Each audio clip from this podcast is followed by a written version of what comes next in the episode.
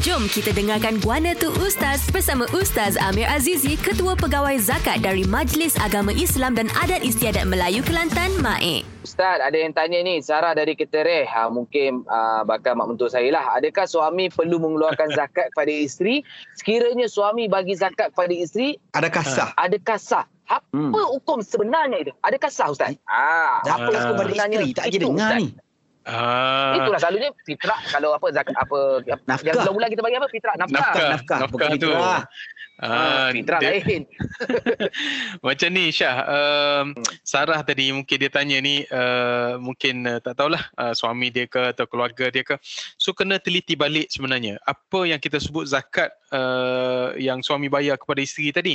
Kalau zakat fitrah yang bulan Ramadan tu kan, bulan puasa memanglah suami yang wajib bayar zakat untuk diri sendiri dan tanggungan dia termasuk isteri lah dan isteri-isteri uh, begitu. Kalau isteri ni tak tahu pun hati-hatilah jangan bawa balik resit terlebih pula contoh. Hmm. Yang kedua, uh, kalau suami nak bayar zakat kepada isteri Ah, sebagai asnaf. Uh, contoh suami ni memang kaya, yang uh, dia, dia jutawan. Tapi dia nak bayar zakat perniagaan kepada isteri sebab isteri dia kan uh, orang yang susah. Dia sebagai asnaf kita anggap isteri itu miskin. Yalah tak kerja contohnya, maka jangan dia, dia akan jadi sangat pelik bin ajaib time tu sebab isterinya kalau betul-betul miskin, fakir, dia takkanlah suami tak tanggung. Dan namanya isteri, maka dalam bab tu seorang lelaki wajib menjaga nafkah yang cukup, rumah, pakaian, Oh. oh. makan pakainya. So yang tu tak ada istilah zakat kepada anak ataupun isteri. Nampak sangat malah hantar kepada majlis agama Islam. Jadi uh, tak Oh, boleh lah.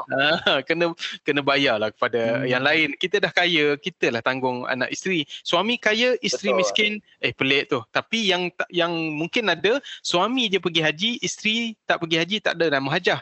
Kalau suami dapat. Datuk, biasa isteri orang panggil datin lah bang. Dapat Ah, datin. jadi- Oh, Betul. Datin. Jadi itulah cerita dia kalau suami bayar kepada isteri memang tak logik. Tapi kalau isteri bayar kepada suami, uh, suami dia miskin, isteri jadi uh, businessman CEO, yang tu Hmm. hukumnya harus.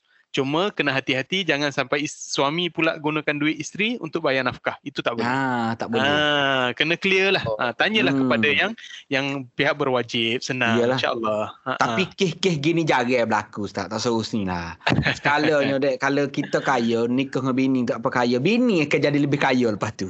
ah, Oh, duit kita serak, serak, duk pergi ke dia ni. Dia dia jaga duit kita, saya. Ya, terima kasih Ustaz. Baik, Sama-sama.